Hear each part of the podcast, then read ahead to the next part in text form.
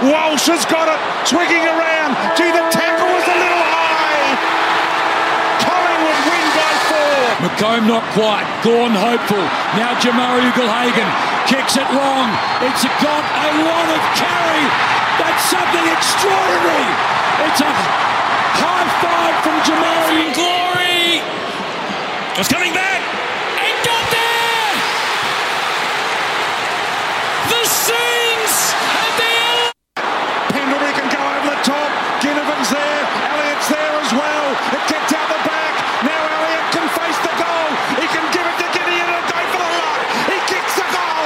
Collingwood in front. Collingwood in front. Can you believe it? There's the siren. Arms in the air. That has gone through. Jamie Elliott has won the game of footy for this famous club. Hey guys, welcome to the 23rd edition of the In the Stands Show. Today, we're going to have a look at my round 11 AFL reviews and a review of the No Limit Fight Night held in Melbourne on Wednesday night at Margaret Court Arena. So let's get into my round 11 AFL reviews. The round 11 AFL season and the round, it started off Sydney versus Carlton at the SCG. It was at 7.50 and Sydney came into this game after a huge win and not really a deserved win. They came up, up against the North Melbourne side that's not really strong and had a new coach under Brett Ratten as uh, Alastair Clarkson stepped down. Um, new game plan, new everything, and Sydney struggling a lot with injuries. And really, anyways, without the injuries, uh, should have dominated North Melbourne throughout the entirety of the game, but they didn't, and they got really close. They only won the game by three points, and only won because of an interta- interchange breach where North Melbourne uh, stuffed up and got 76 inter- interchanges rather than 75. And yeah, cost North Melbourne a lot, but Sydney came into this game obviously with confidence, and Carlton are in a real lack of form after being tipped for top four at the start of this year, last year, just missing out in the eight, and um, haven't been performing to anywhere the standard. They've got ex Brownlow medalists, they've got ex Coleman medalists, and the fans are really starting to lose it with the sides. But to the game, Swans won by 26 points, and an undersized Sydney defence proved pivotal in their 26 point victory over Carlton to give the Swans finals hopes a timely boost at the SCG. Carlton on a four game losing streak, with last win coming up against West Coast in a thumping, but something really needs to change for Carlton. Voss's game plan is becoming really readable, and with their list, their team, ex Brownlow medalists, all real strong players, they should be a really strong side, but something's just not working, and many fans are bringing it down to the passion within the side. But Sydney got the job done in the start of round 11, and Carlton are really, really struggling. And next week, they come up against Melbourne, and that's going to be another real test. The next game, it was St Kilda coming up against Hawthorn. This was at Marvel Stadium. This was on Saturday during the day. I thought St Kilda were going to win this game, and with a run of form, I think it was going to continue. Um, and after that big win that they, I think they should have had, but Hawthorn turned everything around, and Hawthorn know Marvel really well. I thought the Saints and Hawthorn were going to stay even up until half time, and then I thought the Saints were going to just run away with it, win by 30 odd points. This game was set to be done before it even started. The Saints came in red hot favourites, and I picked them for this game and thought they'd cruise really easily and get the victory over the Hawks. But Hawthorn had other ideas.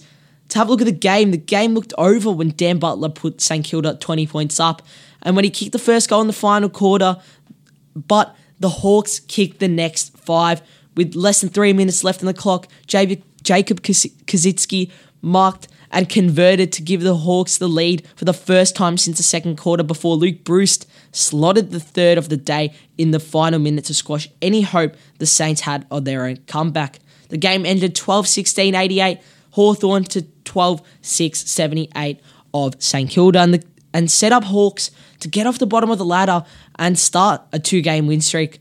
The Saints having a tough couple of weeks, copping losses to sides they really shouldn't have in Adelaide over there and uh, Hawthorn and and uh, the Saints when they play their best brand of footy, they look unbeatable. And under new Ross Lyon, maybe they've just clocked off for a couple of weeks. They got the job um, done up against GWS, up in GWS, and I don't think they performed to the best of their capabilities up there as well. they stayed pretty close, only getting the 12 point victory. But I think the um, these losses are really going to hurt Ross Lyon's and the Saints side as a whole. The next game was Melbourne coming up against Fremantle, and Fremantle produced a huge seven point upset win over Melbourne at MCG to climb into the top eight. 12 7 79 to 10 12 72. Freo got up, and after losing Sean Darcy to a hamstring injury in the second quarter, Luke Jack- Jackson absolutely stepped up in a massive performance against his old side, racking up 19 disposals, 6 tackles, 16 hitouts, and a career high 8 clearances. The Dockers surged ahead in the contest with a 5 goal third quarter before holding off Melbourne in the final stanza to pick up their fourth straight win and sixth of the season. This loss for Melbourne is their second consecutive loss to strong sides, and if premiership contention is real for the Demons, they can't be losing to sides like Freo on their home deck where they play their best footy. But for Freo, after a bit of a lackluster start of the season, they're starting to put their season together after a couple really strong wins. And against a side like Melbourne, it'll boost them and uh, it'll help them out for the rest of the season. The next game was Geelong coming up against GWS, and this was at the Cattery. Geelong are brutal at Geelong, and they know that ground inside and out. And I thought Geelong were going to get up by 50 odd points, and I didn't think the Giants were going to stand a chance at all. The GWS Giants landed another blow to Geelong's premiership defence after a stunning seven point win at GMHBA Stadium.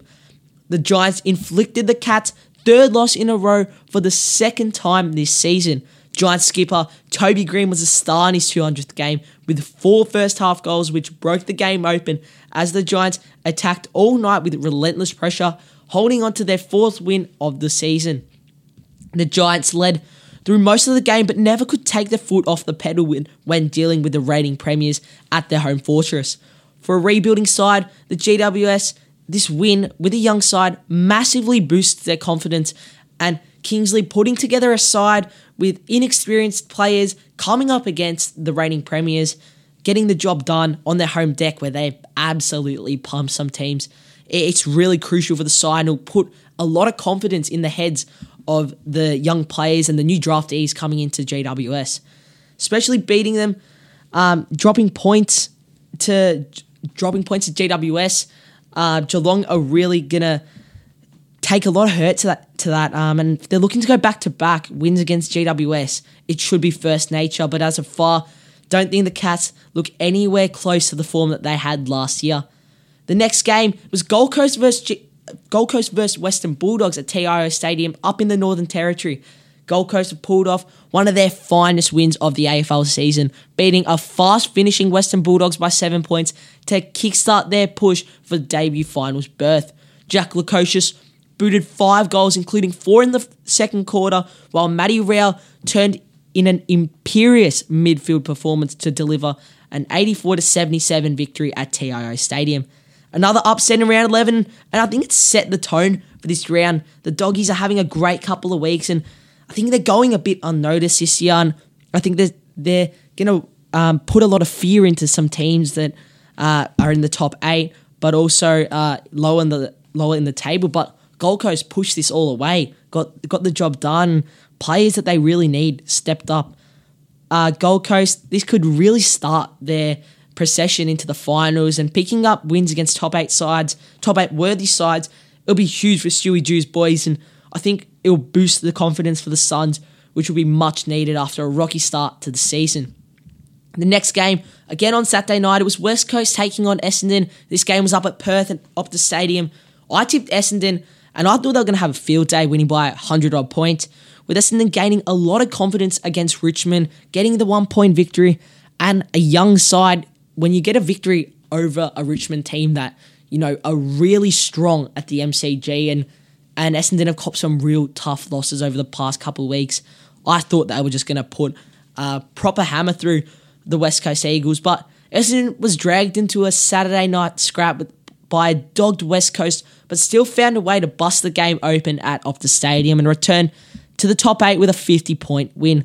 The Bombers were a long way from their best for the first three quarters and completely shake a rejuvenated Eagles team that responded to the last week's horror performance against Hawthorn. But the visitors broke their opponents in the final term and got the line comfortably in the end, kicking five of the last six goals to win 96 to 46. West Coast still haven't won a game in nine rounds, and with injuries to key players, the leadership is stuck on the young players, and I think they're going to cop it for the for the next couple of weeks, and, and they're going to cop it before they get their key players back in with that crucial leadership that's much needed in an AFL side.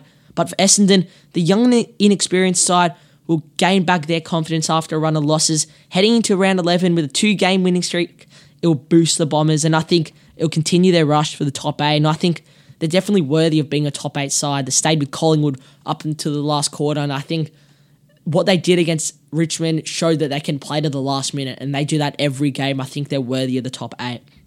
The first game on Sunday was Richmond taking on Port Adelaide.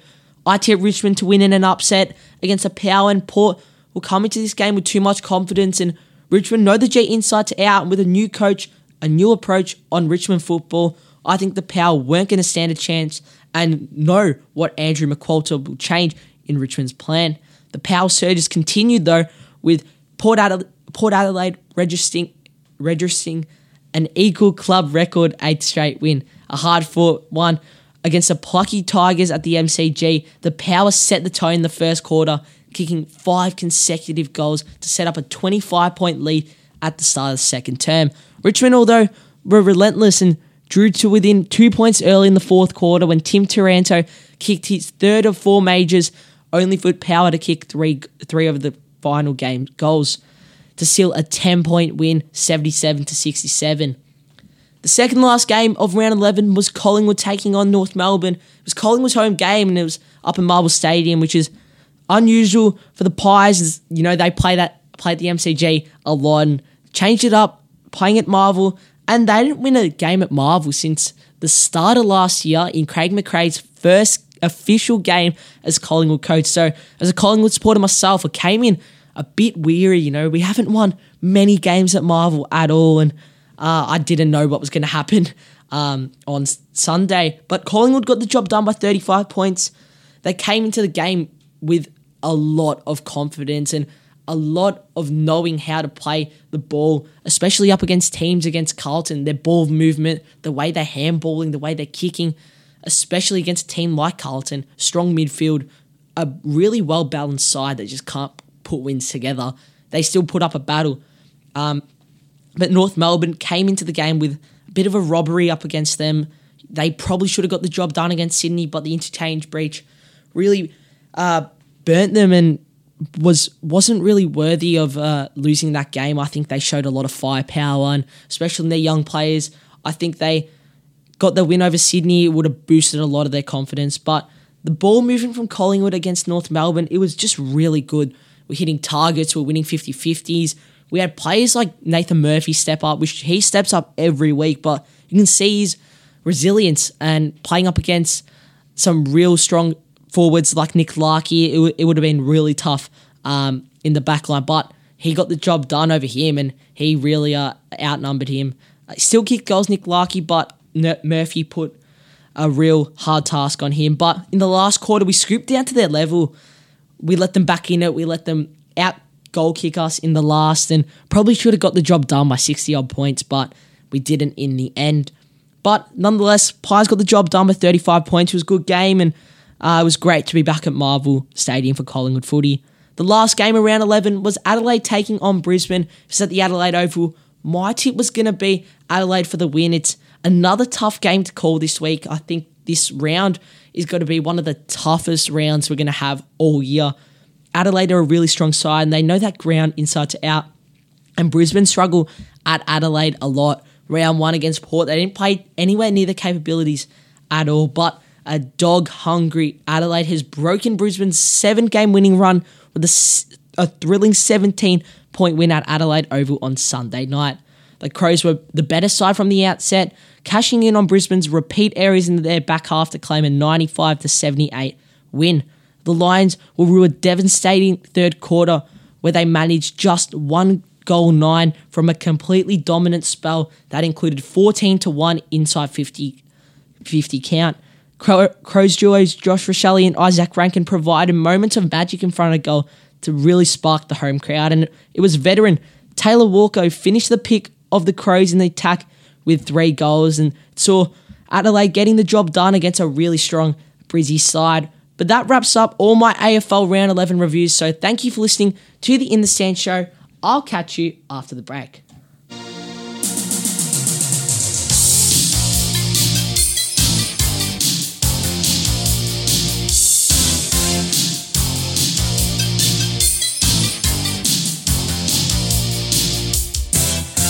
Called TAD to remodel my place. Said I wanted it to be that kind of place. Knee deep in the Reno, sinking in our fights. Other shonky builders waking me up at night. And Adam plays the boss man. He listens to the customer. Don't you remember? He built this kitchen. He built this kitchen with TAD. We built this kitchen. We built this kitchen with TAD. We built this kitchen. We built this kitchen with TAD.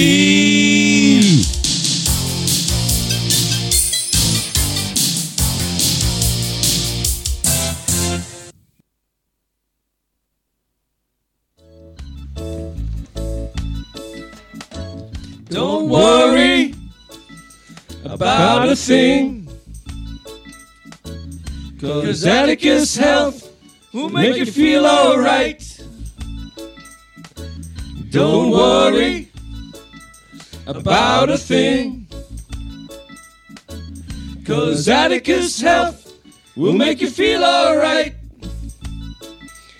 If you got a tummy ache or you don't feel right. Or if you have a nasty rash, keeping you up at night. Don't worry, about a thing. Don't worry. Cause Atticus Health will make you feel alright. Come to Freddy's Kitchen in Station Street for a coffee and something nice to eat. Yeah, the pizzas are great. In fact, all the food rates down at Freddy's. Caram Station Street. Come on, come on, come on, down to Freddy's now. Come on, come on, come on, down to Freddy's now. It's a pizza. It's a Mystic Pizza. Welcome back to the In the Stands show, and now we're going to have a look at the No Limit Fight Night boxing held in Melbourne on last Wednesday night at Margaret Court Arena. And this card was an absolute thriller. Kicked off with Luke Gersbeck defeating Jack Moore in an absolute dominant and clinical performance. Gersbeck included a knockdown on his way to a unanimous decision victory. 50 44 across three judges, and he really just ripped apart Jack Moore. He, he just worked him and won the rounds pretty easily, and the knockdown was just really, really well put out there by Luke Gersbeck. Gersbeck, sorry. The next fight was Max Reeves defeating Jay Mitchell, and we had Jay Mitchell on the show a couple weeks ago. He was really confident in beating Max Reeves, the young fighter, and he thought he was real, really more experienced uh, than young Max Reeves. And I think in the two in the two rounds that were fought, I think he came out really strong.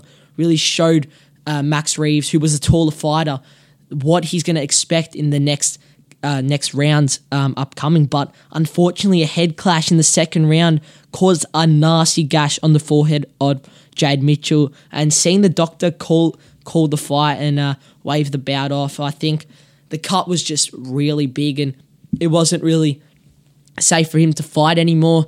You could see the blood coming down his eye. Couldn't really see it all out of his right eye, and um, they had to call the fight. I think if it stayed on for a bit longer, he would have just just worked on Max Reeves. He came out firing. He was the much smaller guy, but really pushing him, and you could see Max Reeves really just looking for that one shot to really knock Jade Mitchell out. But I don't think this this was going to be the case.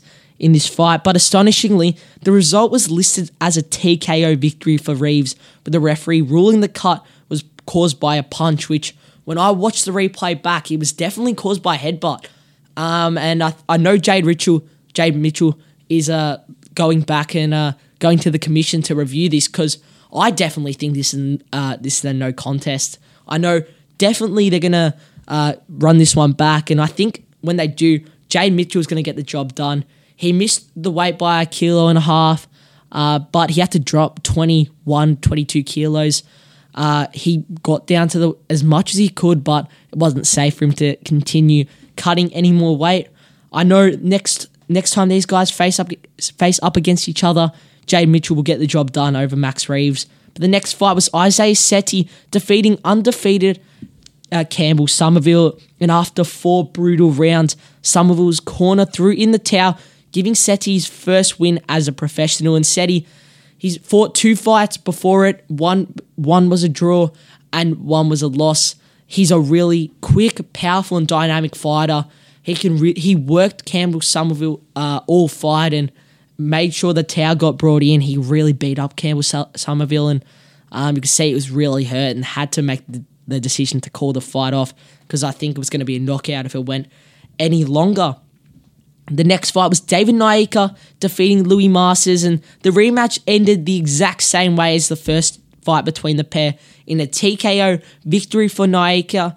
Masters showed plenty of heart and willingness to go for the knockout, but Nyika's physical advantages and boxing skill proved far too much, forcing the stoppage in the fourth round. And Louis Masters came to this fight, he ran straight at David Nyika from the first bell and was looking for that knockout straight away. And and I think that was probably the only way it was going to win the fight was a lucky shot and um, just to knock Nyika out and and Nyika knew what he was doing, knew he was going to come out with a bang and just just waited for him to relax off, cool off a bit, and then started working on Masters. And uh, he did the exact same thing in the first fight between him, and I uh, did the exact same thing in the second fight. And Nyika stays undefeated, and and that's a real good prospect um, in the cruiserweight division of New Zealand boxing.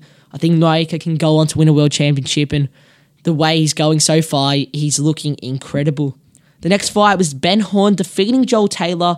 This was a huge upset. Ben Horn came in as the real underdog, and Joel Taylor, the undefeated undefeated boxer, came in as a really, really big favourite. But Ben Horn was the brother of former WBO welterweight champion Jeff Horn and scored a massive upset victory over previously undefeated Joel Taylor. Horn dropped Taylor with a left hook in the opening round, and it shocked the whole crowd. I was there, and everyone was didn't know what was going on. It was just a huge left hook, dropped him, and set the um, the scoreboard, uh, the scorecards uh, in Ben Horn's favour. Horn um, got the unanimous decision victory and uh, held off the fast finishing Victorian, winning 57 56 on two cards and 58 55 on the other. I know if the knockdown didn't happen, I think Joel Taylor would have would have won the fight and uh, kept on going and really pushing Ben Horn, but uh, Joel Taylor had to just keep going for it and um, up until the end. But I think he knew deep down that Ben Horn, with the knockdown early, uh, set set him up to win the fight. The next fight, and I think this was a real highlight of the night, was Tom Bellchambers up against Cameron Mooney, and Tom Bellchambers defeated Mooney, and the bragging rights in the all AFL clash between Bellchambers and Mooney goes to the former Essendon Ruckman. In an entertaining but not exactly technical bout, both men landed heavy shots with Mooney getting dropped in the first round. Bellchambers looked rocked at several points but landed the final blow of the fight, a monster right hand to send Mooney to the canvas and see the contest waved off. And not not a lot of skill was shown in this fight, just a lot of straight hands and just looking for the big punch. I know Cameron Mooney in the first couple minutes of the fight rocked Bellchambers, and it was a real shock because Bellchambers is, I think, a good 20 kilos heavier than Mooney and rocked him, and everyone was a bit shocked. But then Bellchambers knocked him down in the first, and then you can see in the second round, Mooney was just starting to lose that bit of stamina. And um, Bellchambers knocked him out in the third, and it was a brutal knockout. And all his friends and family were, were sitting in front of us, and they were going crazy, and it was a great, great spectacle to see. And uh, congratulations to Tom Bellchambers because that was a great performance. Um, and I know he came in with only four weeks of preparation into that fight. The co-main event of the evening was Nikita Tszyu defeating Ben Bomber. There was a lot of talking before this fight, and Ben Bomber said he was gonna knock out Nikita Tszyu, and he was had the better experience and the better coaches, and um, went over to the USA to show his class. And Nikita Tszyu said that Ben Bomber was a punching bag when he headed over to the US. So there was a lot of a lot of talk before this fight, and it was a star-making win for Nikita Tszyu in the biggest fight of his career to date. Bomber landed a couple nice right hands early, but Tszyu rocked him with an uppercut and unloaded a barrage of punches to end the fight in the first round. And the crowd went crazy, and Nikita went crazy as well. His corner went nuts, and he saw Tim Tszyu uh, jump in the ring, and he was he was rapt that his brother got the job done. And Nikita really landed on Ben Bomber, and, and I didn't think he was going to go down that easily. I thought it was going to be a unanimous decision victory to Nikita Tszyu, and I didn't think it was going to like finish that early. And just one punch caught Ben Bomber and sent him down, and um, kept and he keeps his undefeated record, Nikita Tszyu, and I think he's going to be the next big thing for Australian super welterweight boxing uh, under his brother Tim Tszyu, who's got the world championship at the moment. But the main event of the evening was Joseph Parker defeating Jan Palu. The former WBO heavyweight champion lands his first knockout victory since 2020 with a first round demolition job on Janjo Palu. Parker was buzzed. Parker buzzed Palu early on, and the Brisbane based slugger attempted to dodge the barrage, which followed with his hands down, and it didn't work out well for Palu as Parker landed a right hand to the temple, which closed the show. And Tyson Fury came down to Melbourne for the fight and was in the corner of his good friend Joseph Parker, and he was rapt that his uh, mate got that brilliant performance done. And I think Joseph Parker's going to be back on that world scene, and one more win, I can th- I can see him go uh, out to win that world title, maybe up against Usyk or um, maybe you never know up against Tyson Fury, but I highly doubt that. That wraps up all the sport news for the In the Stands show this week. So thank you for listening to the In the Stands show. I'll catch you next week. Walsh has got it, twigging around to the 10. McComb not quite. Gawn hopeful. Now Jamarra Ugle-Hagan kicks it long. It's got a lot of carry. That's something extraordinary. It's a high five from Jamarra. Glory! It's coming back. Got there! The scenes